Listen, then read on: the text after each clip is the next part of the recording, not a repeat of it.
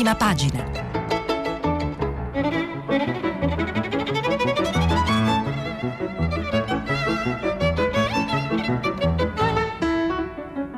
Questa settimana i giornali sono letti e commentati da Maddalena Oliva, vice direttrice del Fatto Quotidiano. Per intervenire telefonate al numero verde 800 050 333. Sms e WhatsApp anche vocali al numero 335 5634 296.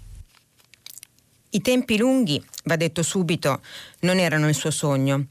Più giorni Matteo Renzi avrà a disposizione, più il rischio di dover abbassare l'asticella delle condizioni si alza. E da qui a martedì sono quattro lunghissimi giorni, in cui il mercato di cui Giuseppe Conte è il bottino più ambito ha modo e forza per far crescere esponenzialmente le contrattazioni. A Palazzo Chigi ancora credono che alla fine il due volte Premier riuscirà a portare a casa anche il suo terzo governo. Fosse per Giuseppe Conte, raccontano, avrebbe già salutato tutti e se ne sarebbe tornato ai suoi impegni da professore e ai suoi affari d'avvocato, ma tutto vuole tranne che passare per quello che ha sfasciato tutto.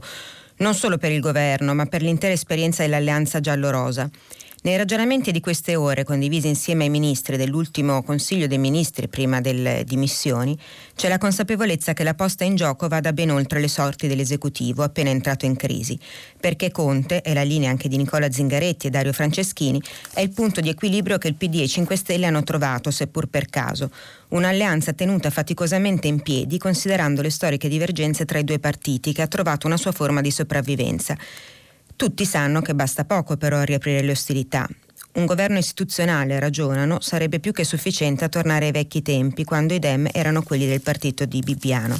Così la caduta del veto contro Renzi diventa il sacrificio necessario, almeno così la raccontano, per accompagnare la coalizione giallorosa che non sa ancora camminare da sola. Certo, il, ba- il boccone da mandare giù non è una cosa da poco, lo sanno i 5 Stelle che, lo spieghiamo, e lo vedremo in molti articoli di diversi giornali, in nome della fedeltà Conte devono rimangiarsi gli hashtag di una settimana fa contro Renzi. E lo sa anche Conte, che infatti confida, se dovesse riprendere le redini dell'esecutivo, di approfittare delle caselle che si rimescolano per coinvolgere più parlamentari di quanto sia riuscito a fare finora.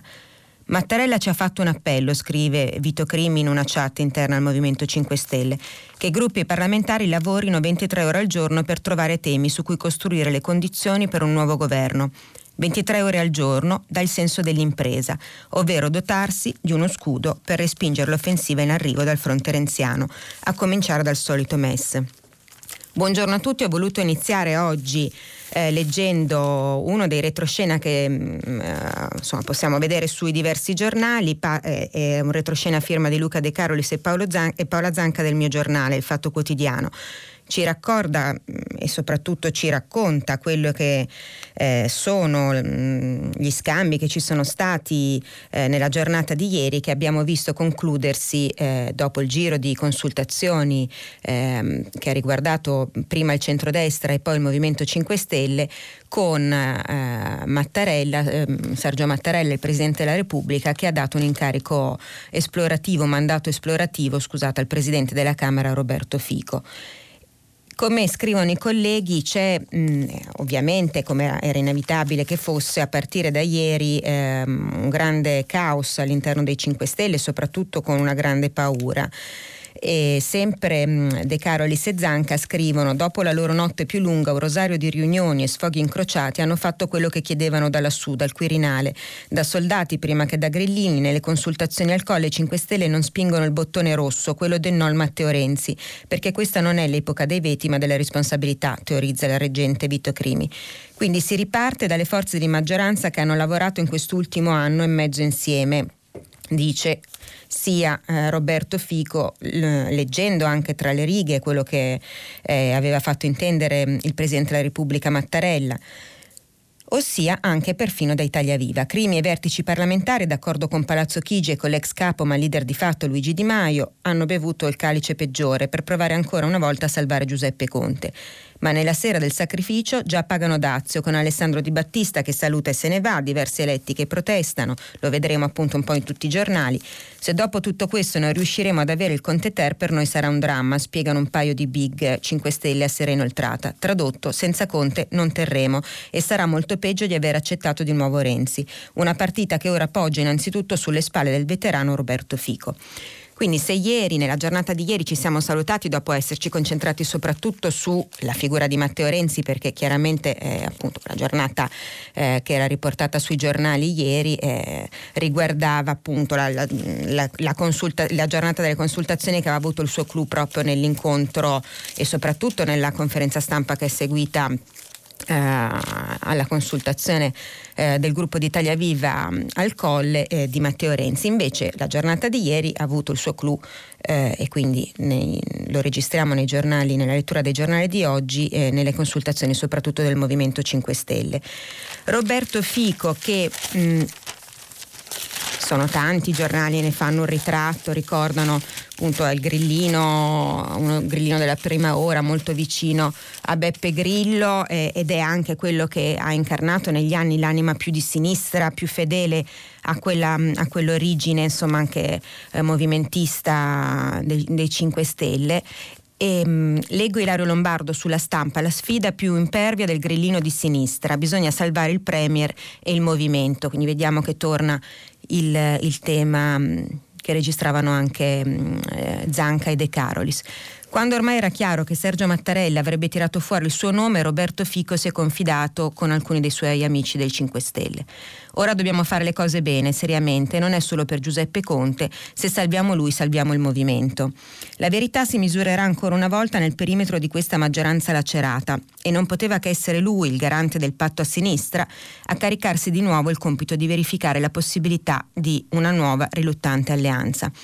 Nel, 2010, nel 2018 ci provò e non ci riuscì, infatti il precedente eh, non è di buon augurio, anche perché fu proprio Renzi, sempre lui, che allora era leader del Partito Democratico, a mettersi di mezzo tra il Movimento 5 Stelle e un governo con il centro-sinistra. Fico sa benissimo che con Renzi non si scherza, che potrebbe rifarlo. Il confronto tra i due sarà il vero momento clou di questa esplorazione si aspetta Fico quello che tutti si aspettano, sia nel PD che nel Movimento 5 Stelle, ovvero che l'ex rottamatore chiederà la testa del guardasigilli Alfonso Bonafede. E a qualcuno ha già anticipato che proporrà al suo posto il nome del procuratore di Milano Francesco Greco, tra i protagonisti di Mani Pulite, autore delle indagini sul crack Parmalat, più recentemente sulla Lega, magistrato di alto profilo che non potrà lasciare indifferenti i 5 Stelle. L'obiettivo evidente è di spaccare il movimento tra chi ha la necessità di difendere anche solo simbolicamente buona fede e chi è già pronto a scaricarlo. Da quella casella comincerebbe il risico del rimpasso che dovrà preludere al Conte Ter. A Palazzo Chigi e tra i partiti della coalizione si azzardano previsioni. Il nome più indigesto come ministro per il movimento è Maria Elena Boschi.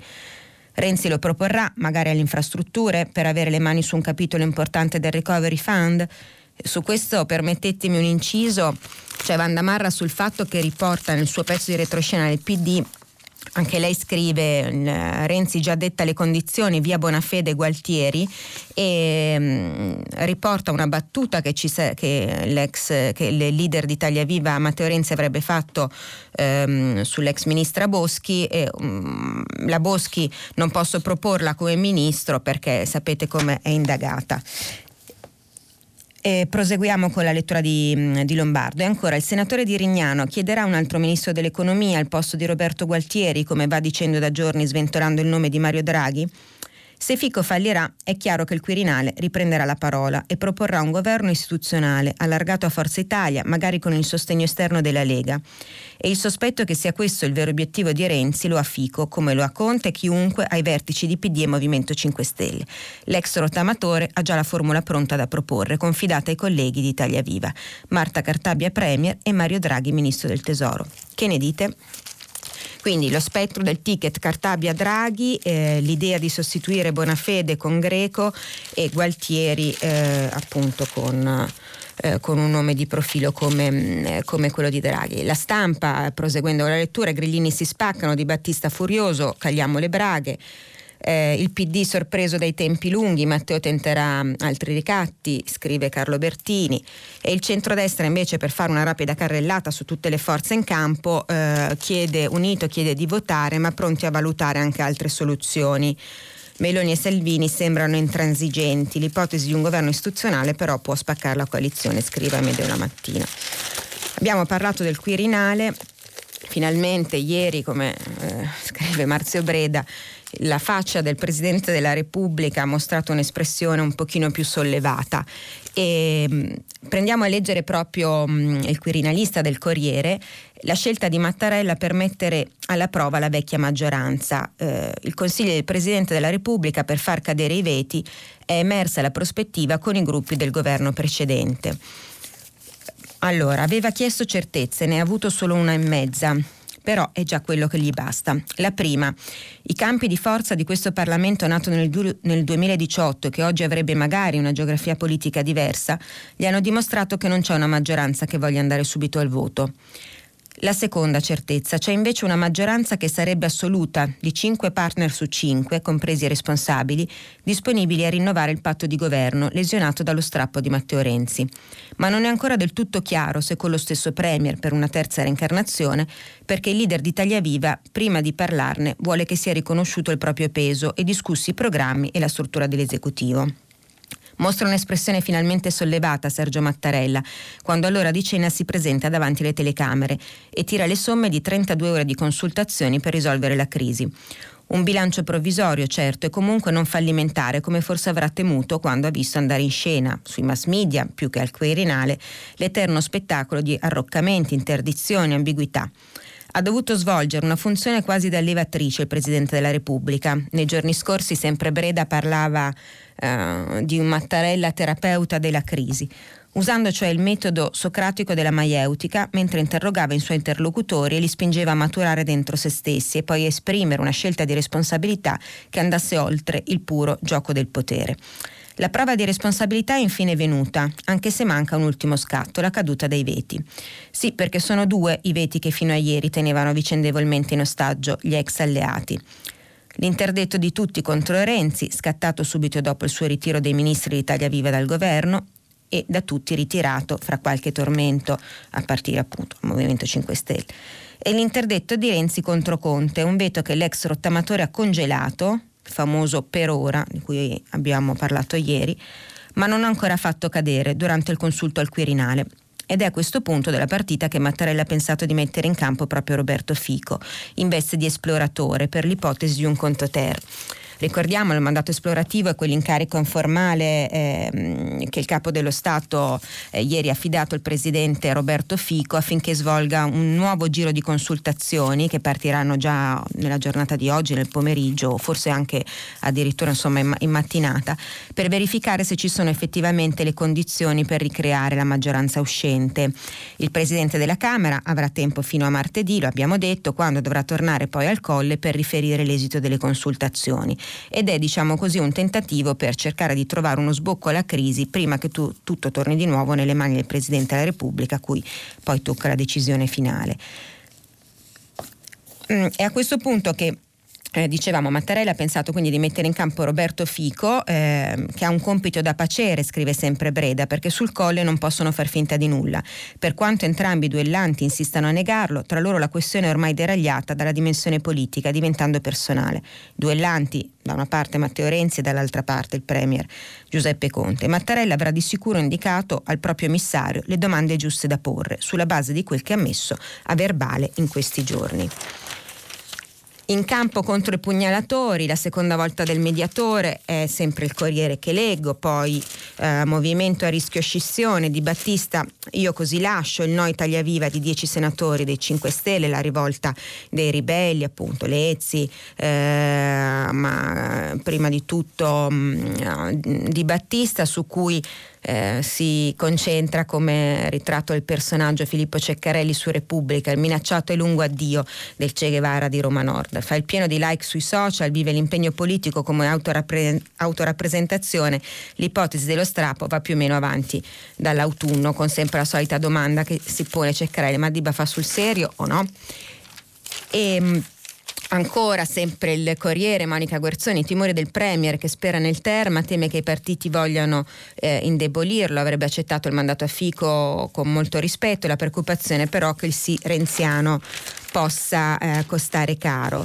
E, mh, mm, Renzi, anche il Corriere riporta nel pezzo di Maria Teresa Meli, nel mirino ci sono due ministri, si torna a parlare di Draghi e chiude mh, mm, la, le pagine politiche eh, del Corriere l'intervista di Fabrizio Roncone eh, a Paolo Romani, ex Forza Italia, ora con ehm, nel gruppo Contoti, mh, che si confronterebbe molto spesso con il Premier, sa ascoltare, dice Romani, ma qui basta un granello e salto tutto, l'arte del consigliere di Paolo Romani, Conte è in grado di riconoscere le trappole. Quei quattro giorni che lograno Conte eh, ad Alberto Signore sul giornale eh, diretto da Alessandro eh, Sallusti, quattro giorni, questo è il timing imposto da Sergio Mattarella, la crisi, quasi 100 ore per tenere in vita il Conte Ter o per continuare a logorare ancora e definitivamente il Premier dimissionario. Tutto quasi dipenderà da Matteo Renzi che ha davanti due strade. La prima è concedere all'autoproclamato avvocato del popolo una sorta di salvacondotto politico e accettare di rimettere insieme i cocci del Conte 2. La seconda è quella di appellarsi alle parole pronunciate nel Salone delle Feste del Quirinale prima dal Capo dello Stato e poi dopo aver ricevuto il mandato esplorativo dal Presidente della Camera Roberto Fico, ovvero verificare l'esistenza di una maggioranza politica composta dai gruppi che componevano il precedente governo. Il leader di Italia Viva, insomma, potrebbe dire di essere a disposizione per dare vita alla suddetta maggioranza, come richiesto dal Colle. Poi mettersi a elencare una serie di questioni di natura programmatica e, e infine aggiungere che non c'è bisogno però di impiccarsi sui nomi, circostanza che potrebbe definitivamente affondare il Conte Ter. Ad esempio, questa è la stessa paura che esprime seppur insomma con parole diverse anche Antonio Padellaro sul Fatto Quotidiano, cioè che alla fine Renzi farà saltare il tavolo dicendo scusate no, non mi interessa Conte, il nome di Conte. E ehm, proprio su questa situazione di bivio in cui adesso ci troviamo, perché eh, a fare questo ruolo di esploratore sarà appunto Roberto Fico, però bisogna capire soprattutto Renzi come eh, si muoverà. E leggiamo Augusto Minzolini sempre mh, sul giornale. Siamo a un bivio, l'incarico esplorativo che il capo dello Stato ha assegnato al presidente della Camera Roberto Fico lo testimonia. E per come si sono messe le cose Renzi si ritrova nei panni di Amleto, quindi dopo averlo descritto nei giorni scorsi come il ragno Spider che ha tessuto questa tela, questa ragnatela intorno alla Mosca Conte, adesso passiamo alla figura di Amleto, figura che corrisponde ad ogni ago della bilancia in politica.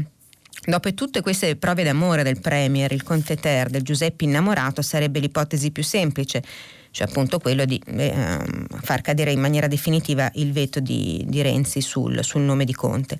Se nel frattempo non succede niente nei 5 Stelle e nel PD, ha spiegato ai suoi i leader d'Italia Viva, rischiamo di arrivare lì. Solo che se la discontinuità con il passato non potrà essere data dallo sfratto da Palazzo Chigi di Conte, dalla sua appendice Casalino, bisognerà garantirla con altro, bisognerà cambiare, ragiona tra sé e sé l'Amleto di Rignano, il responsabile del MEF, il guardasigilli, il ministro dell'istruzione e il commissario Arcuri. Insomma, l'incompetenza è mezzo mondo d'Alemiano. Sarebbe un'operazione di potere da cui Renzi potrebbe ricavare una forte forte ascendenza, una sorta di golden share sul prossimo governo. Ci sono anche delle interviste che vorrei citarvi sempre sulla lettura sia delle forze in campo che eh, più in generale ehm, della crisi di governo che stiamo vivendo. Eh, per quello che riguarda innanzitutto il centrodestra, il Corriere, Paola Di Caro intervista Giorgia Meloni. Eh, sappiamo che probabilmente da un certo punto di vista in, quella, in quello schieramento è eh, la leader di partito che in questo momento potrebbe avere più interesse ad andare ad esempio alle elezioni visto che i suoi consensi e il consenso di Fratelli d'Italia sono cresciuti notevolmente nell'ultimo anno proprio peraltro in parte a svantaggio della Lega di Matteo, di Matteo Salvini. Eh, sempre meglio le elezioni, se tra noi qualcuno farà altro dopo ricucire sarà faticoso. Si è presentata peraltro con le stampelle, e, mh, ieri leggermente infortunata per aver fatto dello sport, come ha detto lei stesso con, eh, con autoironia, ma sono troppo vecchia ormai. A dispetto di ogni lugubre previsione, dice Giorgia Meloni, la coalizione è stata compatta e la campagna acquisti di Conte è fallita. Eh, c'è anche Mara Carfagna su Repubblica, intervista, intervistata da Carmelo Lopapa, vicepresidente della Camera, il, centrodre- il centrodestra abbandoni l'Aventi- l'Aventino sia un governo Draghi. Tra un Conte Ter e le elezioni anche io scelgo il ritorno alle urne e in questo primo giro abbiamo fatto bene a rimanere compatti sul veto. Ma a Salvini e a Meloni dico che ora il gesto di vero patriottismo sarebbe proporre un esecutivo col sostegno dei migliori. Tocca anche a noi partecipare. Quindi Mara Carfagna invece si pone già un passo avanti eh, rispetto alle mosse fino adesso del centrodestra. Ma eh, passando mh, invece diciamo, eh, anche alla lettura internazionale che si dà di questo momento difficile dell'Italia, cito sempre su Repubblica un'intervista a doppia pagina della corrispondente mh, da Parigi, Anaïs Ginori, eh, al presidente francese Emmanuel Macron, stabilità e recovery, priorità per l'Italia, sostegno a Mattarella colloquio all'Eliseo con il Presidente della Repubblica francese, crisi, dalla crisi politica al caso Regeni, dalle polemiche sui vaccini alla nuova America di Biden. Eh, L'Italia ha bisogno di stabilità, eh, L'Italia ha bisogno del Recovery Fund. Emmanuel Macron segue da vicino la crisi di governo ed esplicita subito quali siano secondo lui le priorità.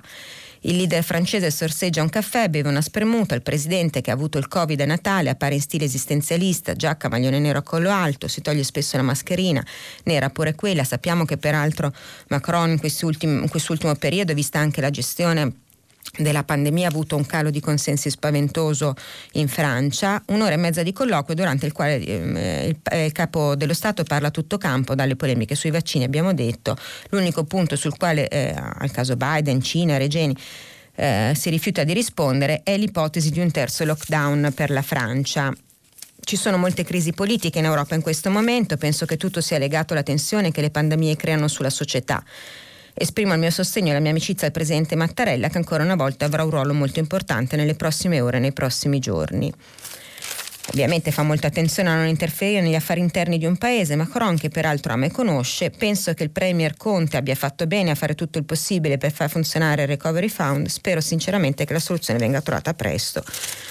E anche eh, si augura che sia lo stesso in un'altra intervista Matteo Zuppi, arcivescovo di Bologna, una delle figure insomma, più interessanti che ci sono nel panorama del mondo cattolico.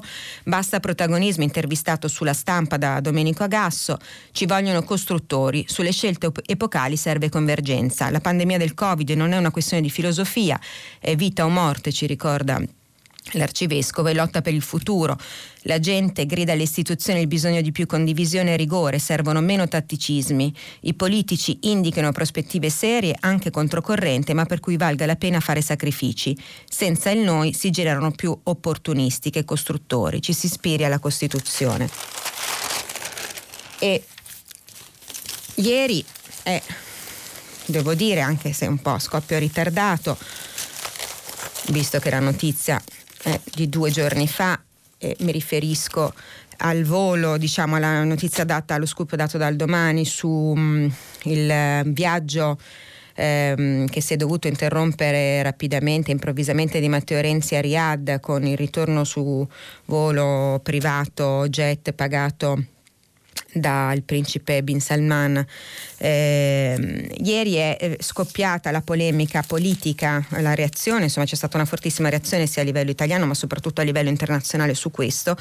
Ma prima di e, e ieri diciamo la, mh, mm, questa cosa si è sovrapposta, c'è stata una coincidenza temporale perché ehm, c'è stata una decisione storica, basta bombe italiane sullo Yemen, cioè la revoca delle esportazioni verso i guerrafondai del Golfo, adesso sto leggendo il manifesto, il governo italiano, ma devo dire tutti i giornali parlano di questo, il governo italiano mm, tutti i giornali, insomma, forse sono stata un po' esagerata, comunque di sicuro parlano del manifesto, avvenire, il fatto quotidiano, il domani, la stampa, il governo italiano ha accettato di cancellare definitivamente le forniture di armamenti all'Arabia Saudita e agli Emirati Arabi Uniti, quelle autorizzate dopo l'inizio del conflitto in Yemen e non ancora consegnate. Parliamo di 12.700 bombe sottratte agli arsenali della coalizione sunnita che da marzo 2015 conduce la sua guerra contro i ribelli, bombardando anche scuole e ospedali.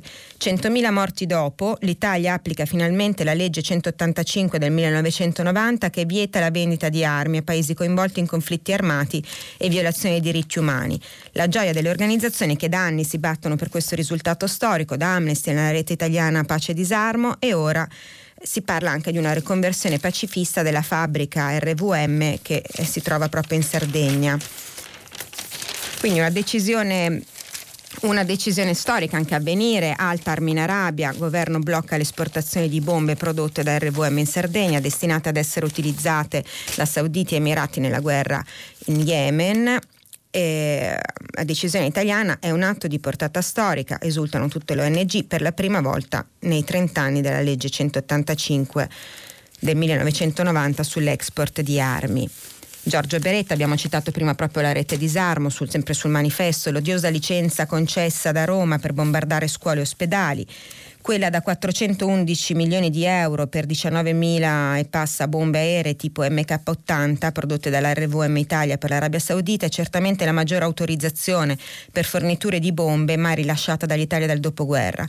Ed è particolarmente odiosa perché la licenza è stata concessa al governo Renzi, Gentiloni agli esteri e Pinotti alla difesa nel 2016, quando nel, eh, le Nazioni Unite avevano già da mesi condannato i bombardamenti indiscriminati delle forze saudite sui centri abitati, ospedali, scuole incluse in Yemen.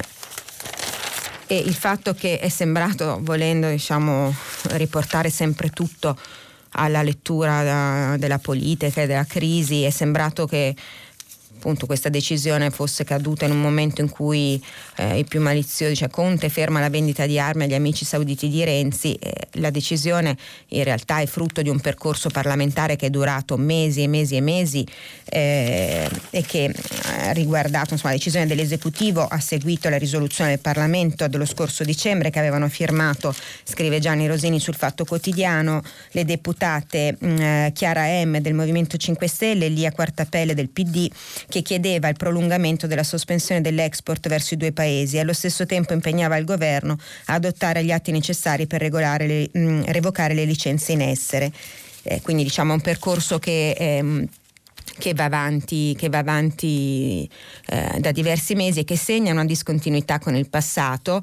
Eh, l'export delle armi italiane aveva raggiunto l'apice nel 2016 proprio quando al governo c'era il leader eh, di Italia Viva e mh, mm, leggo sempre della rete italiana Pace e Disarmo, questa volta Francesco Vignarca sul domani la decisione del governo Conte arriva con una coincidenza temporale singolare ma positiva pochi giorni dalla decisione dell'amministrazione anche di Joe Biden di congelare le ultime autorizzazioni armate di Trump verso gli stessi paesi. In questo caso erano i caccia F-35 agli Emirati Arabi Uniti e almeno mezzo miliardo di munizioni per l'Arabia Saudita.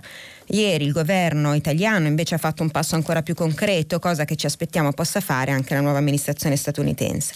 Certamente questa decisione da sola non implicherà un'immediata risoluzione del conflitto yemenita e una pace sicura, ma potrebbe dare lo slancio all'Italia per un nuovo e più autorevole ruolo sul piano diplomatico nel tentativo di trovare una soluzione alla crisi yemenita. La pentastellata l'abbiamo citata prima, Chiara M, si dice entusiasta Riprendo la lettura del Fatto Quotidiano per il risultato ottenuto come prima firmataria della risoluzione e spera che questo possa essere solo il primo passo per una rivalutazione dell'export di armi verso altri paesi che violano i, um- i diritti umani. Già a dicembre in Commissione Esteri ci siamo battuti per far abbro- approvare una risoluzione per prolungare lo stop alla vendita di bombe d'aereo e missili anche verso Arabia Saudita e Emirati Arabi. Oggi è arrivata la decisione che volevamo. Si tratta di un messaggio politico importante dall'Italia, no alla guerra, sì alla pace. È una vittoria nostra e delle associazioni pacifiste che in questi anni tanto hanno spinto per giungere a questo obiettivo. È una bella giornata perché si batte contro ogni guerra, inoltre è un segnale di discontinuità con il passato. Siamo di fronte a un'opportunità affinché l'export di armi possa essere rivalutato e fermato anche in altri paesi palesemente contro i diritti umani.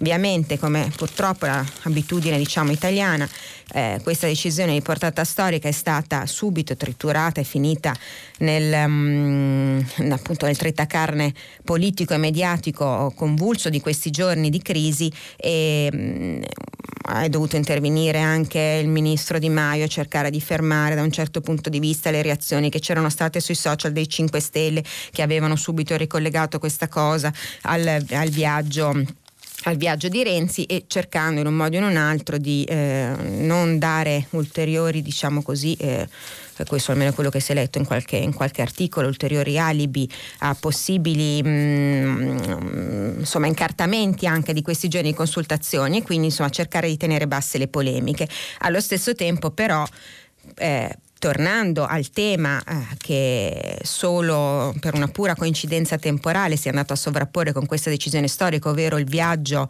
ehm, di Renzi a Riyadh, eh, ne abbiamo letto ieri eh, sul fatto, ma anche sul domani e sulla verità che sono stati tre giornali, ovviamente oltre al domani che ha tirato fuori, ha tirato fuori la notizia, eh, che eh, fino a ieri si sono occupati di questa cosa. Oggi finalmente, eh, un pochino più timidamente, anche altri giornali se ne occupano in maniera un po' più corposa di, di qualche box, ma la notizia di ieri è, è, che oltre che il famoso video che poi insomma un po' tutti hanno visto di Renzi con il principe mh, Bin Salman, ha fatto il giro d'Europa con le email degli europarlamentari eh, dove viene deriso alla conferenza spot dell'ex premier eh, ricordiamolo Bin Salman, l'uomo del caso Khashoggi.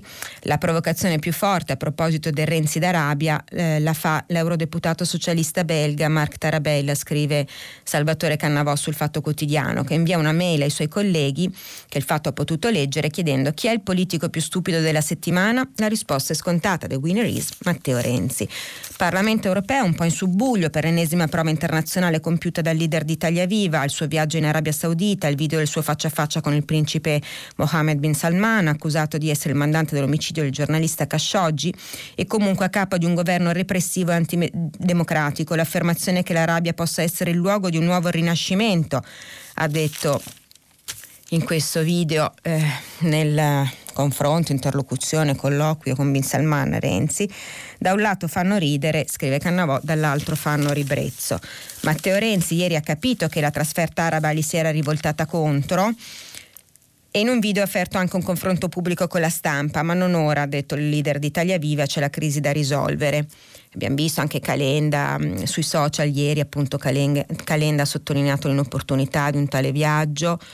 Eh, e devo dire, a, a, ieri è arrivata anche eh, David Sassoli eh, che ha ricordato come il Parlamento europeo abbia un codice di condotta che regola i conflitti di interessi. Se Renzi fosse stato un deputato europeo, leggo sempre dal fatto, sarebbe stato deferito al comitato di consulta. Una procedura analoga del resto si applica anche in Italia, alla Camera dei Deputati, dove, come ha ricostruito Giuseppe Pipitone sul sito del Fatto Quotidiano nella giornata di ieri, esiste un codice di condotta. A Palazzo Madama però no, eh, una legge simile non esiste e, e quindi appunto ehm, ci siamo ritrovati anche in mezzo alla polemica europea. Francesco Strazzari, professore internazionale, si occupa moltissimo di relazioni internazionali, scrive, scuola di Bologna, scrive sul mm, manifesto un commento. Si dirà ora che è solo un espediente, che lo stop alla vendita di missili e bombe al regime saudita non è altro che un modo per colpire la baldanza con cui Matteo Renzi è rientrato da Riyadh a dettare condizioni per la formazione dell'esecutivo nostrano, dopo aver vestito i panni di un imbarazzante Machiavelli che incensa il giovane principe avvolto nei fassi dei Saud. Eppure la campagna per fermare le bombe prodotte in Sardegna ehm, che i sauditi da anni scaricano sulla popolazione dello Yemen a perpetuare eh, un'immane tragedia umanitaria nel paese più povero al mondo ha radici profonde in Italia e un'ampia dis- diffusione eh, transnazionale. Da anni eh, Rete Disarmo, Amnesty International e realtà associative sono mobilitati. La messa ai margini eh, sottolinea ancora ehm, dei wahhabiti più radicali, gli scontri a corte, la campagna acquisti sul piano della diplomazia culturale e scientifica, tuttavia si sono accompagnati con la più brutale repressione delle minoranze interne, con record ogni anno di esecuzioni pubbliche, rapimenti di giovani rampolli in fuga all'estero, fino all'uccisione e allo smembramento del corpo dell'opposizione numero uno, ovvero il giornalista del Washington Post Jamal Khashoggi. Un sistema economico che si regge su forme di schiavitù legalizzate, di cui Matteo Renzi ha lodato il basso costo del lavoro, sostiene a suon di Dollari classe di propagazione dell'Islam puritano più intransigente, la cui crescita mirante a soppiantare forme tradizionali di Islam in aperta competizione con l'islamismo politico si innerva lungo sanguino- sanguinosi conflitti che vanno dall'Asia al Sahel passando per i Balcani. Un altro commento su questa vicenda è quello di Gad Lerner, sempre dalle pagine del Fatto Quotidiano. Anche la settimana scorsa al Senato, scrive Lerner, nella sua requisitoria anticonte, Matteo Renzi non aveva mancato di esaltare gli accordi impressionanti nel mondo arabo conseguiti nel summit che c'è stato proprio i primi di gennaio eh, in Arabia Saudita da Mohammed bin Salman. Un omaggio preventivo al grande principe ereditario saudita che si apprestava a vezzeggiare di persona Riyadh con toni apologetici. In effetti quel raduno delle petromonarchie sunnite del Golfo, revocando l'embargo imposto al Qatar, chiudeva felicemente il triangolo delle amicizie medio orientali di Renzi, l'israeliano Netanyahu, l'emiro Kattarino Altani e la dinastia regnante sulla Mecca. Un accordo propiziato da Trump demolendo la politica distensiva di Obama, garantito dal riarmo di, regi- di regimi ferocemente reazionari e fondato sulla supremazia della finanza. Ma questo per Renzi e i suoi consiglieri è solo un dettaglio trascurabile, conta di più la propensione agli affari sviluppata al tempo del suo governo, spaziando dalle compagnie aeree all'esportazione di armi, dai giacimenti di gas alla cyber security, in cui ha fatto da battistrada il fido Marco Carrai. Gli 80.000 euro percepiti recepiti per sedere nel board della fondazione Future Investment Initiative sono piccoli spiccioli rispetto a ciò che Renzi potrebbe guadagnare se anteponesse il denaro al potere, mi spiega un uomo della finanza milanese. Nel cosiddetto patto di Abramo, sottoscritto da Israele con gli Emirati, incoraggiato dall'Arabia Saudita, Renzi aspira a ritagliarsi il suo piccolo spazio. Il record di condanne a morte per decapitazione, la legislazione che sottomette le donne ai diritti umani calpestati, bazzecole di fronte all'opportunità di sedere tra i vincenti. Meglio Trump di Obama quando si tratta di investimenti e del resto come si è visto qualche spicciolo in tasca da lì te ne verrà. Anche Stefano Feltri, il direttore del Domani, la corruzione morale si vede dall'indifferenza agli scandali. Renzi non ha partecipato a una conferenza, ma come ha scritto fin da subito il nostro Emiliano Fittipaldi, giornalista che il cronista che ha tirato fuori la notizia di Riyadh lavora per una società di organizzazione eventi pagata dal regime saudita per attirare a Riyadh investitori e personaggi noti che diano una patina di rispettabilità a uno dei regimi più scorantisti del pianeta. Più Renzi è centrale nella politica italiana, più salgono le sue quotazioni in questo mercato degli influencer della politica, a cui per pudore, senso delle istituzioni e a volte per rispettare la legge, i suoi omologhi internazionali cedono soltanto dopo la fine del loro incarico. Eh, cioè la verità che riporta porta di nuovo il tema della quarantena, della violazione della quarantena che Matteo Renzi avrebbe, avrebbe fatto e anche del possibile rischio ehm, a cui avrebbe mm, sottoposto il capo dello Stato durante la fase delle consultazioni che avevamo già in parte eh, tirato fuori anche alcuni giorni fa. Passando quindi proprio quarantena, isolamenti fiduciari, viaggi, voli, eh, passiamo al Covid. Ieri un'altra giornata dove si è consumato diciamo così, lo scontro nella battaglia dei vaccini. È arrivato l'ok dell'EMA tanto mh, atteso a AstraZeneca, ma allo stesso tempo nella stessa giornata Moderna eh, ha annunciato un nuovo, un, anche per lei, un taglio, un taglio delle dosi. Quindi dopo Pfizer, dopo AstraZeneca arriva anche Moderna ha avvisato che non rispetterà i patti, ha detto ieri mattina Domenico Arcuri in una conferenza stampa per la prima consegna meno 20%, che vuol dire per il nostro paese 30.000 dosi di meno. E ieri eh, sempre mh, mm, Arcuri, sto leggendo Giampiero Carapà del Fatto Quotidiano, ha ammesso ci mancano 300.000 dosi che avremmo dovuto ricevere. Ieri è stata anche la giornata della mh, mm, pubblicazione del contratto con AstraZeneca. Sappiamo che nei giorni scorsi ehm, si è consumata proprio una battaglia tra il colosso, la casa farmaceutica e eh, l'Unione Europea che ha invitato AstraZeneca, la casa farmaceutica anglo-svedese, a rispettare i patti, gli impegni e gli impegni presi, soprattutto rispetto al sospetto, alla paura che AstraZeneca in un modo o in un altro potesse mm, eh, favorire altri, altri, clienti, come ad esempio la Gran Bretagna, piuttosto che gli Stati Uniti, eh, piuttosto che magari appunto l'Arabia Saudita eh, o altri paesi che sono disposti a pagare molto di più eh, rispetto a quanto invece ha siglato il, pre- al prezzo che è stato concordato e siglato negli accordi europei. E sempre Stefano Valentino, che nei giorni scorsi abbiamo già letto sul Fatto Quotidiano, um, ha fatto un'inchiesta molto interessante su eh, quello che contenevano i, conta- i, contratti capestro firmati dall'Unione Europea con diverse case farmaceutiche, anche grazie mh, mm, al, all'intervista e a quello che eh, aveva detto al mio giornale l'europarlamentare belga Mark Botenga, che sta facendo una battaglia in Europa proprio sulla trasparenza, mh, uh, le clausole di trasparenza per quello che riguarda questi contratti che riguardano comunque un bene eh, di primissima necessità in una fase di emergenza come quella della pandemia e Stefano Valentino, tutti i giornali ovviamente hanno la notizia Um, del, um, desecretazione del, del, contratto, molti insomma riportano anche alcuni stralci del contratto stesso. Eh, la cosa, eh, vi cito però Stefano Valentino perché la cosa interessante che ho ritrovato mh, qui è che eh, è riuscito, eh, insieme al suo consorzio di giornalismo internazionale per cui lavora, a decriptare parte delle clausole oscurate nella versione apparsa sul sito della Commissione europea. Eh, avrete visto ieri sui siti appunto chi ha riportato i documenti erano file, file di mh, mm, righe cancellate, nere, omissis e AstraZeneca potrà decidere in maniera unilaterale, scrive Valentino, di non consegnare le 100 milioni di dosi aggiuntive che gli Stati membri hanno facoltà di acquistare. Sappiamo che l'Europa ha mh, mm, preacquistato 300 milioni più un'opzione di 100 milioni e questo perché? Perché se AstraZeneca dovesse ritenere al primo luglio 2021 che la pandemia è finita, eh, deciderebbe in maniera unilaterale di non consegnare le, do- le 100 milioni di dosi aggiuntive. Saperemo, sappiamo anche che però a luglio saremo nel pieno della campagna di vaccinazione, vista anche tutti questi ritardi e questi ostacoli che si sono interposti insomma, rispetto agli obiettivi e al, cro- al cronoprogramma che ci eravamo dati.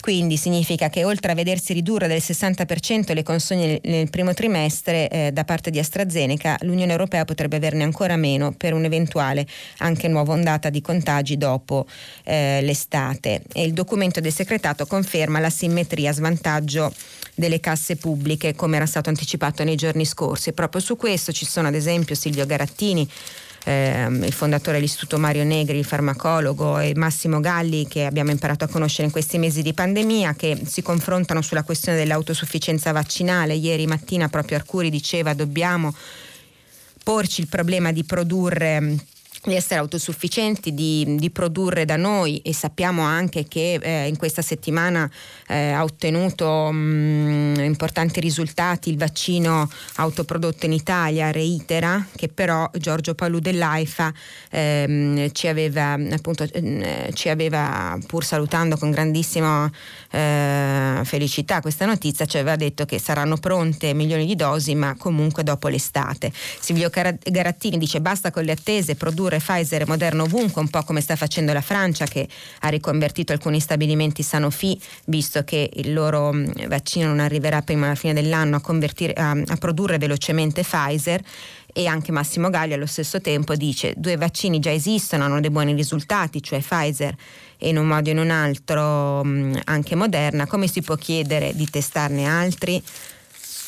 E l'ira dei medici sul Corriere della Sera, molti di noi sono rimasti senza, la protesta contro i furbetti che abbiamo raccontato anche ieri, migliaia di dottori in attesa, a Roma su 13.000 prenotazioni solamente in 700 sono stati chiamati, scrive Margherita De Bac. Chiudo proprio rispetto ai, mm, all'Italia che lotta con il Covid e i problemi che si può trovare in più eh, ad affrontare anche per le caratteristiche intrinseche della nostra società. C'è Isaia Sales, storico, esperto di mafia, in particolare di Camorra che sul domani fa un'analisi su, ne, sul fatto che non ci sia nessun'altra nazione dell'Occidente in cui il crimine organizzato ha occupato come da noi un così ampio spazio politico e come accaduto dopo ogni grande tragedia anche oggi può diventare un interlocutore attento più delle istituzioni dei bisogni economici di diverse imprese o attività commerciali in grandissime difficoltà ovvero la mafia. E proprio sempre come effetti, effetto Covid, oltre alla mafia, l'altra, eh, un altro dei nostri mali endemici della società, che invece è la corruzione. Sulla corruzione si concentra l'osservatore romano nel pezzo di apertura Chiara eh, Graziani. La corruzione, l'altra pandemia, la corruzione e l'emergenza sanità si alimentano a vicenda, le risorse senza precedenti stanziate in tempo di pandemia per dispositivi medici, test, cure intensive, ossigeno hanno chiamato a tavola il commensale occulto, l'ospite parassita delle comunità umane, ovvero la corruzione. Riporta la collega il, mm, il nuovo rapporto di Transpar- eh, Transparency International, l'organizzazione indipendente con una rete legale transnazionale che offre supporto a chi vuole denunciare in sicurezza la corruzione e parla di 1800 persone che hanno chiesto sostegno legale per denunciare episodi di corruzione legati alla gestione dei fondi per il Covid-19. La corruzione benzina sull'incendio della pandemia ed è uno dei fattori di crisi del pianeta più pericolosi, insieme alla stessa crisi climatica per la quale ha anche responsabilità. Al Covid dobbiamo un'altra bruciante e ineludibile lezione. Finché ci sarà corruzione fuori controllo non ci sarà guarigione. Proprio a proposito di corruzione, ma l'affare c'è un'intervista a Nicola Gratteri, procuratore di Catanzaro, nella giornata di ieri, che ha visto anche l'inaugurazione dell'anno giudiziario sul fatto quotidiano, Palamara, noi facciamo polizia, altre categorie no. Eh, lo hanno accusato di essere il depositario della verità, di minare l'autonomia e l'indipendenza dei giudici, scrive Lucio Musolino. Ogni volta che in una sua indagine viene arrestato un politico, di recente proprio appunto la settimana scorsa uh, in un'inchiesta che è partita dalla Calabria e finita a Roma che ha riguardato anche eh, nel piano delle trattative e consultazioni della crisi eh, di governo anche Cesa del, dell'Udc, c'è chi parla di inchiesta orologeria vicepresidente di Forza Italia, appunto Antonio Tajani. Nicola Gratteri è abituato alle polemiche e certa politica dice che la mia giustizia è orologeria, no, io cerco la verità, non accuso colleghi e appunto anche lui torna sullo scandalo Palamara a proposito di corruzione su cui peraltro c'è mh, mm, anche un, un, interessante articolo sulla verità firma di Amadori e Amendolara. E a proposito di corruzione chiudo con una notizia che riguarda in parte l'Italia, in parte il mondo internazionale. Marco Palombi sul fatto, pagò i sindacalisti USA, FCA si dichiara colpevole, ve la leggo perché c'è solo su questo giornale, la FUFCA che poi sarebbe la FU Fiat ha condotto i vertici di un sindacato americano per rend- ha corrotto per, eh, i vertici di un sindacato americano per rendere più agevole il suo sbarco nel gruppo statunitense Chrysler, avvenuto formalmente con una quota di minoranza nel 2009 e poi il pieno controllo al 2011. Eravamo una delle operazioni che Sergio Marchionne realizzò con l'appoggio dell'amministrazione Barack Obama e adesso un documento datato 27 gennaio eh, e pubblicato dall'ufficio del procuratore federale del distretto orientale del Michigan eh, afferma appunto questo 30 milioni di multe, tre anni sotto osservazione per i 3,5 milioni dati ai dirigenti al sindacato tra il 2009 e il 2016 per non avere problemi in Chrysler. Pubblicità e, e poi torniamo col filo diretto. Grazie. Eccoci, bentrovati. Iniziamo con la prima telefonata. Pronto? Buongiorno Maddalena. Buongiorno. Eh, senta, mi chiamo Marco e chiamo da Scandiano, in provincia di Reggio Emilia. Ecco, il mio intervento è dovuto a questo, alla semplice e quasi, non so, domanda che faceva un'ascoltatrice ieri, che cosa vuole Renzi? Ecco, io lo vedo così semplicemente. Eh, Renzi, come Berlusconi, come altri, con- conosce benissimo questo paese qui e conosce molto probabilmente anche molto bene la storia di questo paese. Eh, molti anni di storia dal dopoguerra. Io quando ero giovane si diceva lottiamo, non vogliamo morire democristiani e invece siamo eternamente qui. Capito? e non, non, riusciamo a spostarci, nonostante tutto quello che è successo, la mafia, le stragi di mafia, le stragi di Stato, i servizi segreti deviati, eh, cioè, ci sono state un sacco di cose, questo paese non ha fatto altro che storcere un po' il naso, io credo. Adesso non parlo diciamo così, di quelle minoranze che hanno lottato, che hanno combattuto, eccetera, eccetera. E come diceva Umberto Eco, no, a proposito di un signore che ha fatto un partito insieme con la mafia e l'ha anche finanziata, diciamo così, insieme ai trattati di Stato-mafia. Umberto Eco diceva giustamente non ho paura, diciamo così, del Berlusconi in sé, ma del Berlusconi che può esserci in me. Ecco, dietro Renzi c'è tutto questo, una storia di un paese che ha fatto finta, secondo me, di non vedere, di non voler capire tutto quello che è successo. E se perfino D'Alema è arrivato a dire non si caccia l'uomo più popolare per fare un favore a quello più, più impopolare. impopolare. In un articolo bellissimo. Sì. Era di Stefano di Barbara, Cappellini, di Barbara, se non sbaglio. Di Barbara, di Barbara, Spinelli. No, poi Barbara Spinelli ha ripreso, ma la prima, diciamo, il colloquio, le, le, questa frase che poi è diventata insomma, una delle frasi simbolo di questa fase, era di, l'aveva registrata Stefano Cappellini sulla Repubblica. Esattamente. Perciò se a questo paese qui non frega niente, diciamo così, della, de, di togliere il numero dei parlamentari, della, di togliere la prescrizione, eh, perché il reddito di cittadinanza dicono lo prendono solo i vagabondi e gli, i mafiosi, eccetera, eccetera, e la corruzione, non si può fare niente. Allora, vede, dietro Renzi c'è tutto questo, ha capito? Ma lo sanno quelli che stanno vivendo gli italiani e si domandano, i signori renziani, che non si sono domandati perché Conte sia così popolare e come lo sia divenuto in questi tempi del tutto anomali. Certo, no? ho capito che e cosa... E dietro Renzi che cosa c'è? E come dice Spinelli, ci sono l'opposizione, la stragrande maggioranza dei giornali, i notiziari, alcuni talk show, per esempio non è l'Arena, tanto per non fare un nome. È un coro quasi unanime eh, che narra di un Presidente del Consiglio incapace e responsabile di 85.000 morti. Ecco, questa è la narrazione che va avanti ed è questo che c'è dietro a Renzi. Ha capito? Allora io dico una cosa e concludo. Sì. Visto che la situazione è questa, io credo che in politica con questa situazione e con questa bella parte d'Italia si debba giocare, diciamo così, anche un po' d'azzardo. E ci vuole anche un po', così, bisogna osare, bisogna tentare. E perciò a me, bene, che sono della parte di Conte, lo dico sinceramente, eh, che mi ha dato un po' di speranza ha capito? Io non mi fido di quelli che vengono invocati della grande finanza, tanto per non fare il nome dei draghi, perché mi tolgono i sogni, mi tolgono le speranze, mi tolgono tutte queste cose qui. E allora io credo che bisogna usare. E lui non deve fare un partito, ovviamente non lo farà mai, ma con questa coalizione deve cercare di sfidare questa destra. Perché non abbiamo altre alternative, altrimenti saremo in un'eterna palude. Allora, guardi, innanzitutto grazie per, per averci chiamato. Secondo me eh, è importante chiarire anche per um, insomma, cercare di fotografare in maniera più obiettiva possibile quelli che sono gli eventi che ci hanno portato a questa eh, crisi di governo, che prima di tutto però era una crisi politica, ricordare che almeno formalmente, diciamo così, la, la motivazione che ha spinto eh, o almeno, almeno pubblicamente, la, la, motivazione che ha spinto mm, il leader di Italia Viva Renzi eh, a, mm, a portare alle dimissioni delle due ministre Bellanova e Bonetti e del sottosegretario che erano espressione del suo partito è una motivazione di tipo politico, appunto dice non siamo stati ascoltati, eh, chiediamo un confronto sui contenuti, vogliamo poter intervenire soprattutto sulla gestione, la scrittura del piano per il recovery, eh, per come spendere i 209 miliardi che ci arriveranno di recovery fund e quindi diciamo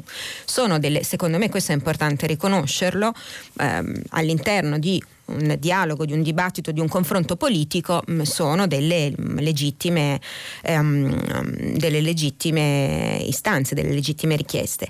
Eh, poi certamente si può eh, discutere sul tempismo, sulla modalità e soprattutto su quello che secondo molti potrebbe essere il vero obiettivo eh, di Renzi, ovvero ehm, l'abbiamo detto insomma giorni, diverse volte in questi giorni, per molti l'obiettivo potrebbe essere anche quello di cercare di, diciamo così, de- ovviamente soprattutto a partire dal fatto che il suo partito al momento per i sondaggi è segnato tra il 2 e il 3%, quindi una crisi di consenso spaventosa, cercare di riacquistare un po' di protagonismo, un po' di centralità, soprattutto distruggendo l'alleanza eh, che ehm, potrebbe dare il via a questo campo progressista, cioè ehm, l'alleanza di Movimento 5 Stelle, Partito Democratico, l'EU, eh, siglata appunto e che vedrebbe nella figura di Giuseppe Conte la, il suo, suo, insomma, la sua figura perno. Io credo che in parte ci sia questo e in parte ci sia anche diciamo, un uomo politico che negli anni ci ha abituato, eh, eh, ci ha abituati a eh, un giocatore di poker, ecco, diciamo così, come molti altri molti giornali l'hanno definito più, una delle maniere più lusinghiere in questi, in questi giorni. Devo dirvi che ovviamente avendo noi, insomma, essendoci noi concentrati molto sulla lettura della parte politica dei giornali, come era per me eh, insomma, obbligatorio fare vista la giornata di ieri, eh, sono tanti i messaggi che ci state scrivendo eh, sempre un po', devo dire, appunto no, con grandissimo rammarico e tristezza, eh, AI serve Italia, i commensali aumentano, il cucinato è lo stesso, resteranno soddisfatti? Oppure ancora Pino di Padula, il sistema politico si ricompatterà, gli interessi di cassa prevarranno, potranno cambiare gli interpreti della sceneggiata fatta sulla nostra pelle, ma i personaggi che tirano avanti la baracca del malcostume e dell'inganno no. Il lupo non mangia mai la carne di un altro lupo. Ancora, ehm, Maddalena, lei legge le imprese del governo ed è farsa, scrive Viola di Milano. Ma chi abbiamo eletto? Dove avevamo la testa? Inascoltabile questa vergogna.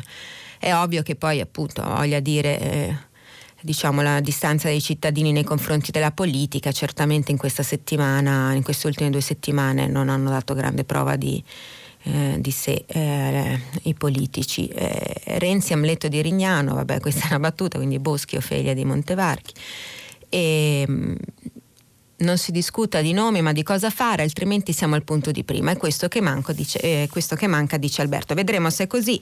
Abbiamo anche visto che su alcuni giornali in realtà diciamo, la mossa adesso che Renzi potrebbe fare è quella di dire puntiamo su due nomi, sul cambio di due figure chiave per le poltrone sia del MEF che della giustizia. Se, vedremo se è così nei prossimi giorni. Altra telefonata, pronto? Buongiorno. Buongiorno, salve. Luigi, chiamo da un ridente borgo della provincia di Pisa e niente, io come ho accennato alla sua collega avevo eh, intenzione di porre l'accento sul tema del reddito di cittadinanza, sì. o meglio, su tutte le illegalità che ruotano intorno a questo tema. Per intenderci, io cittadino posso tranquillamente fare richiesta di reddito di cittadinanza con un'autocertificazione magari sono un disonesto e ne sono accaduti di fatti su questo argomento analoghi, eh, scrivo cose non vere. Sì. Ho un reddito alto, invece dichiaro che ho poco, sono in debito con la giustizia, però dichiaro che non ho pendenze, ma alla fine mi viene dato e dopo magari sei mesi, un anno, lo Stato si accorge che io non avevo titolo. Cioè in pratica lo Stato, anziché prevenire, rincorre l'illegalità. Cioè lei dice anziché prevenire la magagna ci ritroviamo sempre a, esatto. ad agire dopo, come allora, se non ci conoscessimo. Ecco. Io credo di, di avere la chiave, eh, di, come dire, la soluzione a questo problema. Se lo Stato, come fanno molti altri Stati, anche di paesi dell'ex est Europa, repubbliche baltiche, un cittadino ha una carta di identità elettronica e all'interno di questa carta ci sono tutti i dati che lo riguardano nei rapporti con il suo Stato. Quindi dal punto di vista della sanità, dal punto di vista fiscale, dal punto di vista penale e quindi anche se io dichiaro nella mia autocertificazione, anzi non, sarebbe, non ci sarebbe nemmeno bisogno di farlo, va bene? In uno, sì. stato, in uno stato ben organizzato. Io faccio domanda e immediatamente la persona che è incaricata di verificare controlla e verifica se io ho titolo o no ad averlo. Cioè, in buona sintesi, l'Italia non è ancora riuscita a integrare tutte le banche dati in suo possesso. Il tema del rapporto eh, con eh, il fisco è gestito nella quasi totalità, credo, sì, dalla sì, Guardia sì. di Finanza. Il tema relativo a, ai dati non so come chiamarli, residenza e quant'altro, stato di famiglia, eh, è gestito dagli enti locali. L'anagrafica, tema, sì. quindi poi c'è l'agenzia delle entrate. Ma questi uffici fra loro non colloquiano perché non hanno una banca dati integrata. Io ricordo nel 90 inizi anni 90. Sì, insomma, lei dice, mi perdoni se la interrompo, dice in un modo o in un altro cercare di centralizzare anche, eh, di risolvere, eh, magari peraltro con, eh, potremmo approfittare anche del recovery fund, visto che uno degli obiettivi è proprio quello della digitalizzazione e dell'innovazione no? Eh, nella pubblica amministrazione, potremmo approfittare per cercare di diciamo, mh, mm, risolvere alcuni, la burocrazia è uno dei, ehm, delle delle, dei mali peggiori del nostro, del nostro, paese e soprattutto la mancanza di coordinamento, come diceva lei, il fatto che diverse istituzioni non, e diverse banche dati non, non collaborino. Però mi permetta di, mh, mm, di, tornare un attimo sulla questione del reddito di cittadinanza. Sicuramente, e l'abbiamo raccontato anche diverse volte in questi giorni, visto che c'è stata un'inchiesta che ha riguardato ad esempio il fatto che, mh, mm, me lo ricordo sul mattino, che il reddito di cittadinanza è un'operazione della Procura di Napoli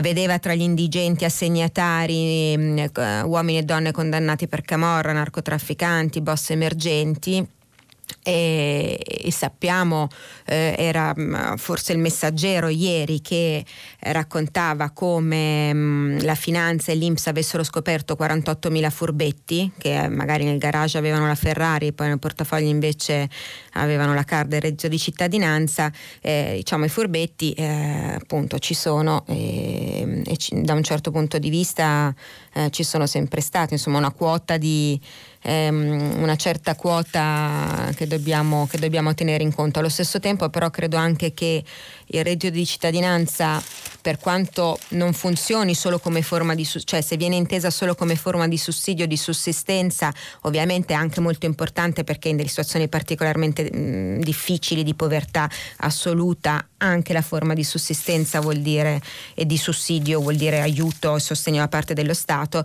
Ecco, devo dirle che nonostante diciamo i limiti, i furbetti e le cose che si possono sicuramente migliorare che riguardano ad esempio l'inserimento nel percorso lavorativo dei navigator, credo che sia importante non buttare via diciamo con l'acqua sporca eh, tutto quanto, compreso il bambino perché eh, secondo me soprattutto in questo eh, con la crisi economica e con insomma tutti gli effetti effetti che sta avendo la pandemia, il reddito di cittadinanza ha permesso a moltissime persone di eh, quantomeno di provare a sopravvivere. Ecco. Eh, un'altra telefonata, pronto? Sì, pronto? Buongiorno, sì. salve. Buongiorno, io mi chiamo Gianfranco, telefono dal Lago Maggiore. Sì, salve. E mi riallaccio, salve, mi riallaccio alla prima telefonata, prima di tutto, che condivido in pieno, quella di quel signore che ha descritto l'operazione Renzi ma io mi sono eh, collegato con voi per eh, applaudire su questa legge di, di rinuncia alla spedizione delle, di, di, di, armi. Certo, l'export delle armi, sono assolutamente d'accordo con lei.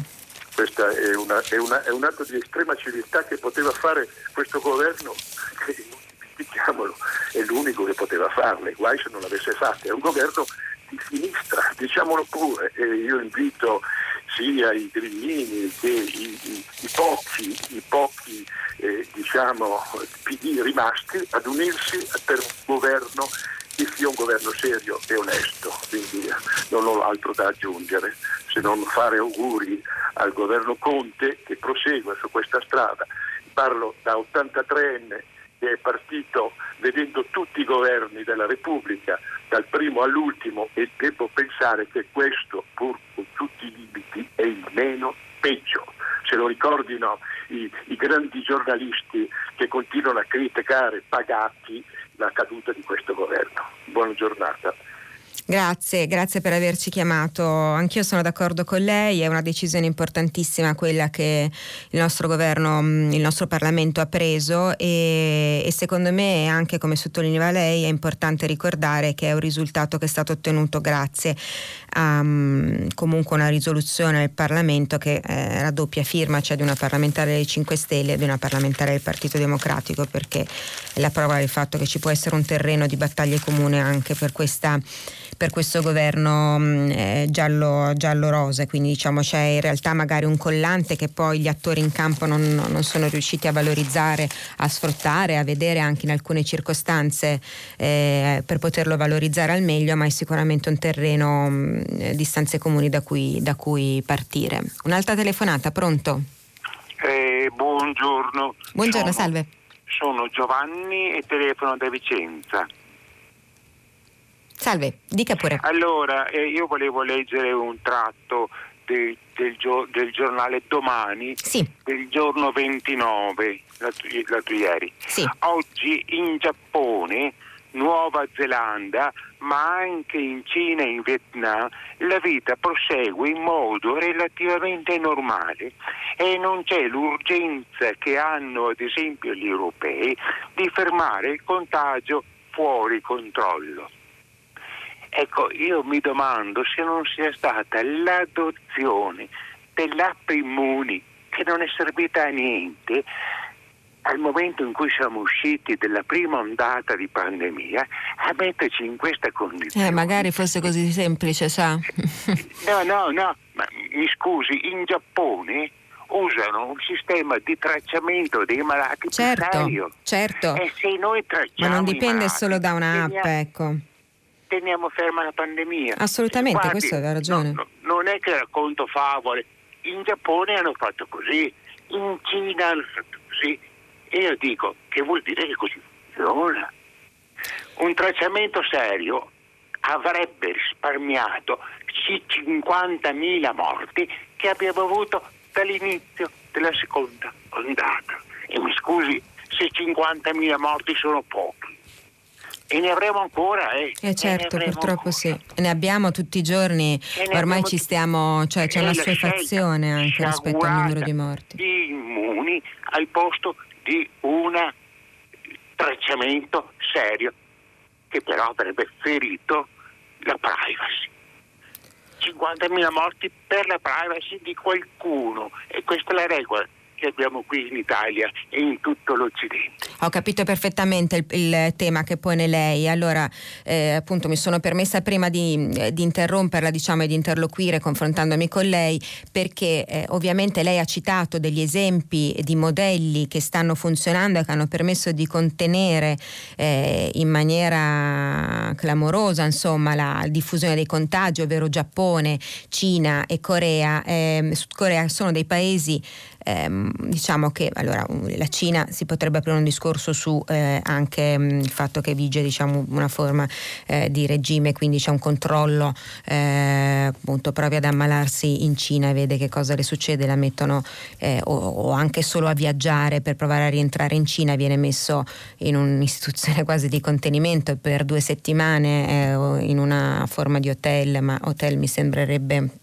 diciamo un complimento eh, dove eh, lei riceve eh, l'alimentazione dal, um, dallo Stato, vengono controllate le sue condizioni di salute dallo Stato e lei può uscire fuori da questo istituto di contenimento solo quando lo Stato le dà eh, il via libera. Quindi diciamo, mm, secondo me appunto il discorso della Cina è un discorso, è un discorso un po' complesso, peraltro ora vedremo c'è l'OMS che finalmente dopo la quarantena ehm, a cui i tre membri dell'ispezione erano stati sottoposti forzata per poter entrare in Cina. Finalmente questa ispezione famosa sulle origini e la causa del coronavirus e l'inizio della pandemia in Cina eh, è iniziata proprio ieri, quindi vedremo anche cosa succede e che cosa verrà fuori da lì.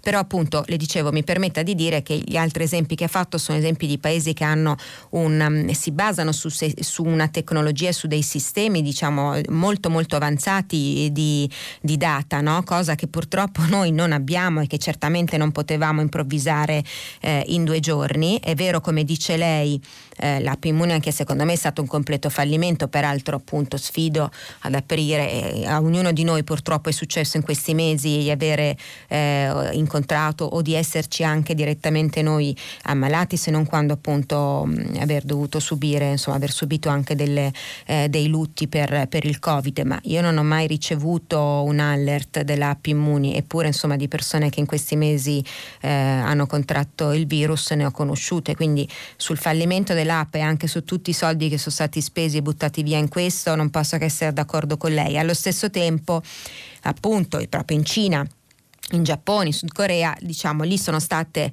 eh, il contagio è stato contenuto grazie a una sorveglianza attiva fatta fonda- fondamentalmente su queste famose 3T, cioè il tracciamento, il testing eh, e, e, i tamponi. Noi eh, ab- mh, abbiamo ancora una volta scontato alcune criticità del, del, nostro sistema, cioè se immagini che ancora leggevamo proprio ieri, cioè potrebbe essere che i contagi, ehm, secondo un allarme dei servizi segreti che hanno riportato mh, dei colleghi di Repubblica, che contagi contagi siano sottostimati della metà, quindi mh, diciamo, il problema purtroppo da noi è molto molto complesso. Sicuramente il dibattito sul bilanciamento dei diritti, tra cui anche quello della privacy, una, ha avuto una sua parte in questo dibattito, però credo che il problema a monte sia un altro, cioè quello che non abbiamo proprio le infrastrutture tecnologiche, non abbiamo mai investito a sufficienza su questo e, e poi l'altro che mh, appunto scontiamo una mancanza di collegamento tra le strutture mh, mm, dedicate alla medicina del territorio e diciamo il centro che avrebbe dovuto poi coordinare, coordinare, mm, coordinare tutto. Peraltro mentre eh, vi parlo sto leggendo in ultima ora nel mondo i contagi hanno superato appunto la quota 100 milioni, siamo a 102 eh, milioni. Un'altra telefonata, pronto? Sì, pronto? Buongiorno. Buongiorno, salve, sono Gaetano da Bologna. Spero che lei mi conceda allo stesso tempo che eh, concede alla eh, platea di persone che si diletta. Sento un ritorno fastidioso sul, sul telefono, che si mm. diletta ad attaccare Renzi. Ehm, Prego. Velocemente, sì, allora, velocemente le dico, intanto la, il punto più importante è che Renzi ha aperto una crisi necessaria. La, eh, ha richiesto di eh, parlare di eh, argomenti fondamentali per eh, il recupero economico dell'Italia per mesi e Conte lo ha ignorato prendendolo anche in giro. Il PD ha detto di voler fare le stesse cose di Renzi, poi l'ha mandato avanti, lo ha abbandonato e alla fine ha detto di volere le stesse cose che voleva Renzi e che si sono potute ottenere o forse si otterranno soltanto a seguito della crisi. Uno. Due. Renzi viene attaccato perché ha un partito piccolo. Io vorrei ricordare che se fosse passato il referendum, che poi è stato diciamo, promosso anche dal suo giornale, diciamo, eh, promosso non è la parola giusta, diciamo, eh, il suo giornale e tanti altri giornali hanno informato gli italiani in modo eh, inesatto portando al no oggi se... No, no può, dirlo, passato... può, dirlo, che è una campagna che, che, ha fatto partire il mio giornale, lo rivendichiamo, non, non ci il, vergogniamo, no. insomma, il, guardi... fatto, il, fatto, di avere delle posizioni, una lettura chiara delle cose, della vita. Le posizioni del giornale, come è giusto che sia una democrazia, sono legittime, esatto. quindi nessuno, nessuno assolutamente si permette di attaccare le posizioni di un giornale.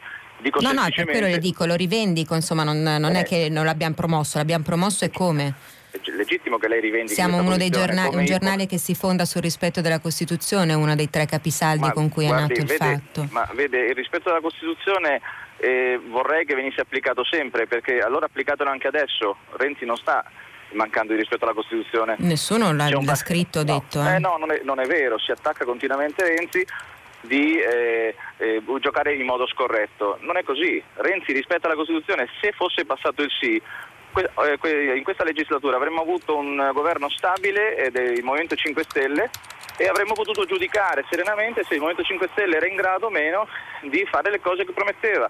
Invece ci ritroviamo impaludati in questa situazione proprio grazie al sistema istituzionale che non siamo riusciti a risolvere, non solo con quel referendum ma in altri mille modi. Quindi anche lì smettiamo di attaccare Renzi perché ha un partito piccolo e perché gioca con queste regole le regole del gioco sono queste e quindi è inutile, tra l'altro dovremmo ringraziarlo per quello che sta facendo, perché altrimenti ci ritroveremmo con un recovery fund, che poi è recovery fund non found, vedo che si continua a pronunciare in modo scorretto, eh, quindi questo recovery fund l'avremmo, eh, recovery plan, eh, avremmo un documento di 13 pagine senza un numero, senza un progetto.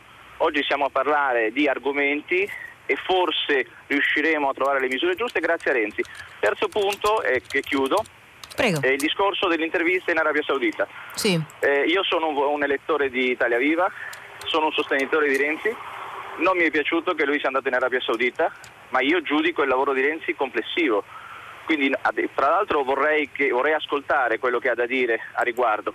E poi, eh, Su cosa mi perdoni? Io, delle varie cose quando che ha posto. quando verrà intervistato lui si è reso disponibile a parlare della sua intervista. Ah, in lei intende, lei, Quindi, cioè proprio Renzi, ok, metto, sì certo. Io metto, io metto sul tavolo tutta l'azione di Renzi che è enorme e di grande vantaggio per il nostro paese.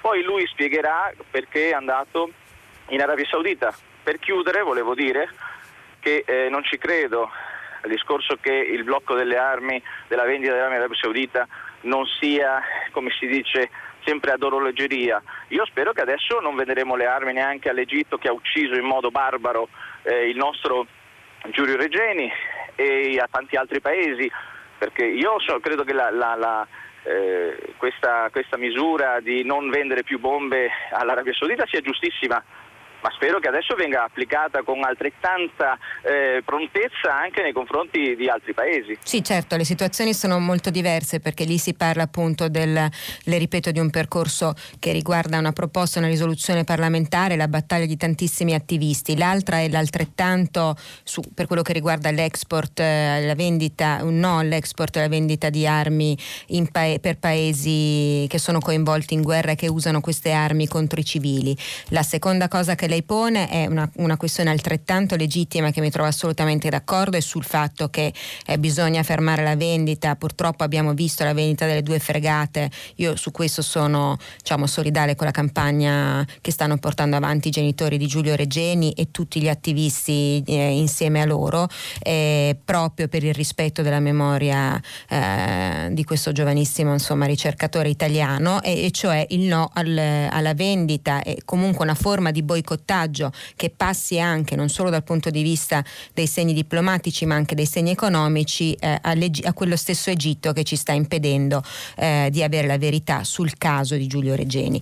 E, lo stesso Egitto diciamo che eh, appunto non è campione di, di libertà né, ehm, nemmeno, nemmeno, lui al pari dell'Arabia Saudita. Allora lei ha posto tantissime questioni e io credo che siano tutte legittime, ehm, peraltro voglio anche rispondere insomma, a, a chi mi ha scritto eh, uno o due radioascoltatori che appunto segnalavano come oggi avessi letto moltissimo del mio giornale, se è vero io oggi ho letto particolarmente ehm, notizie dal, dal, mio giornale, ma non per, per una a parte che sono mm, diciamo, la vice direttrice di quel giornale, quindi è un giornale che conosco bene e diciamo in cui cerco di eh, valorizzare, mh, mm, valorizzare, le notizie esattamente come cerco di fare anche per tutti gli altri, quindi se oggi ho letto di più il mio giornale perché evidentemente pensavo ci fossero più cose da, ehm, da leggervi. Allo stesso tempo, eh, allora lei ha fatto fatto delle, cons- delle, considerazioni di tipo politico legittime, ripeto, su il leader d'Italia Viva. Eh, devo dire, ma questa è la mia personale opinione, eh, pur riconoscendo, ripeto, la leggi- legittimità delle, ehm, delle, questioni di contenuto politiche che ha posto rispetto mh, alla gestione del Recovery Fund, mi permette anche di dire che appunto se lei va a vedersi le rendicontazioni degli incontri che ci sono stati nei mesi scorsi eh, proprio riguardo alla stesura di quel piano e questo non lo dico io l- l- l'ha detto per esempio Loredana De Petris proprio fuori dal Quirinale eh, dal, dall'incontro con le consultazioni di Mattarella alla stampa due giorni fa l- mm, in queste riunioni eh, la presenza di esponenti di Italia Viva non era diciamo eh, segnalata così come non erano ancora giunte ehm, tutte le critiche legittime mm, che avranno migliorato sicuramente l'hanno migliorato il, il piano Uh, del recovery e, e, che benvengano perché appunto visto che la sfida epocale serve un apporto di tutti. Io allo stesso tempo però mi permetta di, mm, di dirlo con franchezza così come l'ho detto in tutti questi giorni e lo rivendico uh, credo che mh, la partita sul um, che dietro la partita sul recovery si sia consumando però una partita che invece è, è più che altro politica eh, e che riguarda il tentativo in un modo o in un altro, come ho detto anche oggi, le ripeto e lo, lo, ribadisco, di eh, andare a rompere un po' le uova a quella che è quell'alleanza di, eh, definita campo progressista e comunque in un modo o in un altro legittimamente, eh, assolutamente è la politica, eh, bellezza si direbbe, il fatto, il, il desiderio eh, rispetto al, al, un giudizio evidentemente negativo che, fa Renzi, che ha Renzi dell'operato di Conte di sperare di poter rimuovere lo stesso Conte a vantaggio di un'altra figura. Eh, però devo dire la verità, prima um, c'era il radioascoltatore che ha citato D'Alema, um, io mai come questa volta nella vita sono stata d'accordo con D'Alema e mi sento vicina anche a esponenti come Bersani, Prodi, insomma, che hanno dato una lettura devo dire purtroppo un pochino più magari fosse ammantata insomma di, magari mi sbaglio io, eh, eh, che non ho pregiudizi nei confronti di Renzi, ma che ho imparato a conoscerlo in tanti anni e, e leggere anche diciamo, quanto, come per tutti i politici, e per l'amor del cielo, poi ci siano delle dinamiche personali, di egoismo anche personale, che poi guidano le azioni che un politico tiene, perché la variabile umana, è bene sempre ricordarlo, è poi quella che, che, muove, che muove la politica. Però, le ripeto, io questo è quello che penso, ci sono tanti al- altri giornali, fortunatamente, che la pensano in maniera diversa e del resto diciamo la presenza delle interviste a quel mondo di cui Renzi espressione, ehm, Italia Viva, insomma le abbiamo lette tantissimo in tutti questi giorni e per un partito che in questo momento ha il 2%, insomma credo che non ci siano problemi di sottorappresentazione né del leader né delle istanze eh, di questo leader. Un'altra telefonata, pronto? Pronto, buongiorno. Buongiorno. Buongiorno, sono Alessandro, telefono da Lucca. Salve eh, Alessandro. Chiamavo, buongiorno, eh, chiamavo per una notizia pubblicata ieri su Repubblica, secondo la quale eh, i servizi segreti hanno consegnato al Presidente del Consiglio un dossier dal quale risulta che i, i, i contagi in Italia eh, sono eh, sottostimati sono sotto, eh, ampiamente sottostimati. Ora io trovo, ho trovato questa notizia eh, inquietante Certo. Perché, eh, perché, primo perché se ne occupano, se ne, eh, si stiano occupando di queste, della pandemia si stiano occupando i servizi segreti.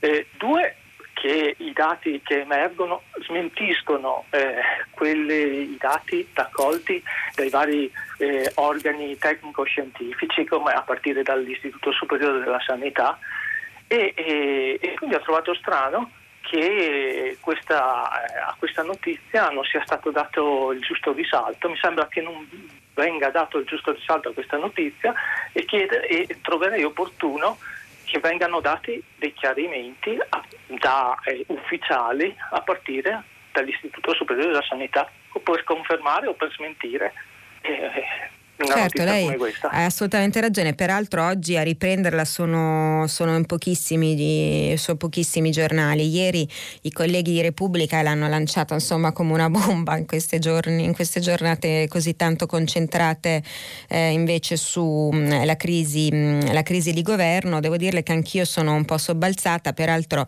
ehm, credo che eh, ovviamente la questione va molto approfondita, come dice lei, eh, sono necessarie delle risposte. Credo che ci si giochi, si giochi molto anche sull'ambiguità che in un modo o in un altro la questione del conteggio dei tamponi, come è valso per alcune regioni, ehm, potrebbe aver portato a, a sballare diciamo così, la, le rilevazioni. Certo che noi eh, ancora dopo così tanti mesi, ormai dopo, dopo un anno, perché eh, appunto abbiamo scoperto l'anno scorso, ci siamo, ci siamo resi conto eh, che a Wuhan stava succedendo qualcosa proprio um, in corrispondenza di questi giorni un anno fa e mi sembra, devo dire, davvero pazzesco che non abbiamo ancora trovato un sistema di rilevazione dei contagi che possa diciamo, fugare questo tipo, di, questo tipo di allarme, di dubbi, insomma, di denunce. L'ultima telefonata, pronto? Sì, buongiorno a lei signora Oliva, sono Giulia Bortolani da Modena. Buongiorno Giulia, salve. Io vorrei riportare il mio caso. Sì. Eh, dunque, io ho un'azienda metalmeccanica uh-huh. e noi abbiamo sempre lavorato sia in marzo e anche in ottobre, novembre, anche nella seconda ondata. E noi abbiamo sempre fatto già da ottobre tamponi molecolari e rapidi sì. subito e anche adesso sempre facciamo questo monitoraggio costante perché in primis penso che sia l'azienda che sia quella che appunto deve tutelare il ruolo del, del personale e al tempo stesso la sicurezza sul luogo di lavoro, certo. Sì, e, e, togliendo anche il discorso della privacy, noi ci siamo appoggiati al nostro medico aziendale e appunto con il, loro, il suo aiuto del dottore o meno facciamo sempre dei, dei tamponi a go-go e tutt'oggi li facciamo per far sì che teniamo, teniamo monitorata la situazione certo, e lei dice, a lavorare nella sicurezza in tutto. Eh, assolutamente, il problema, eh, lo, insomma, un plauso a lei e, mm, e, a tutti gli imprenditori insomma, che nel settore privato stanno conducendo mh, mm, da soli insomma, questa attività di monitoraggio per i loro lavoratori stessi. Eh, assolutamente, cioè, le, le, i tamponi, il testing è come abbiamo detto la base fondamentale per poter contenere il contagio. Eh, la rassegna di prima pagina si chiude qui, oggi anche il filo diretto, ci riascoltiamo e ci diamo appuntamento per l'ultimo giorno insomma, con me che sarà domani, ma non ci fermiamo qui, lasciamo la linea al giornale radio, vi ricordo anche che potete riascoltarci sul sito di Radio 3 o sull'app Rai Play Radio. A domani.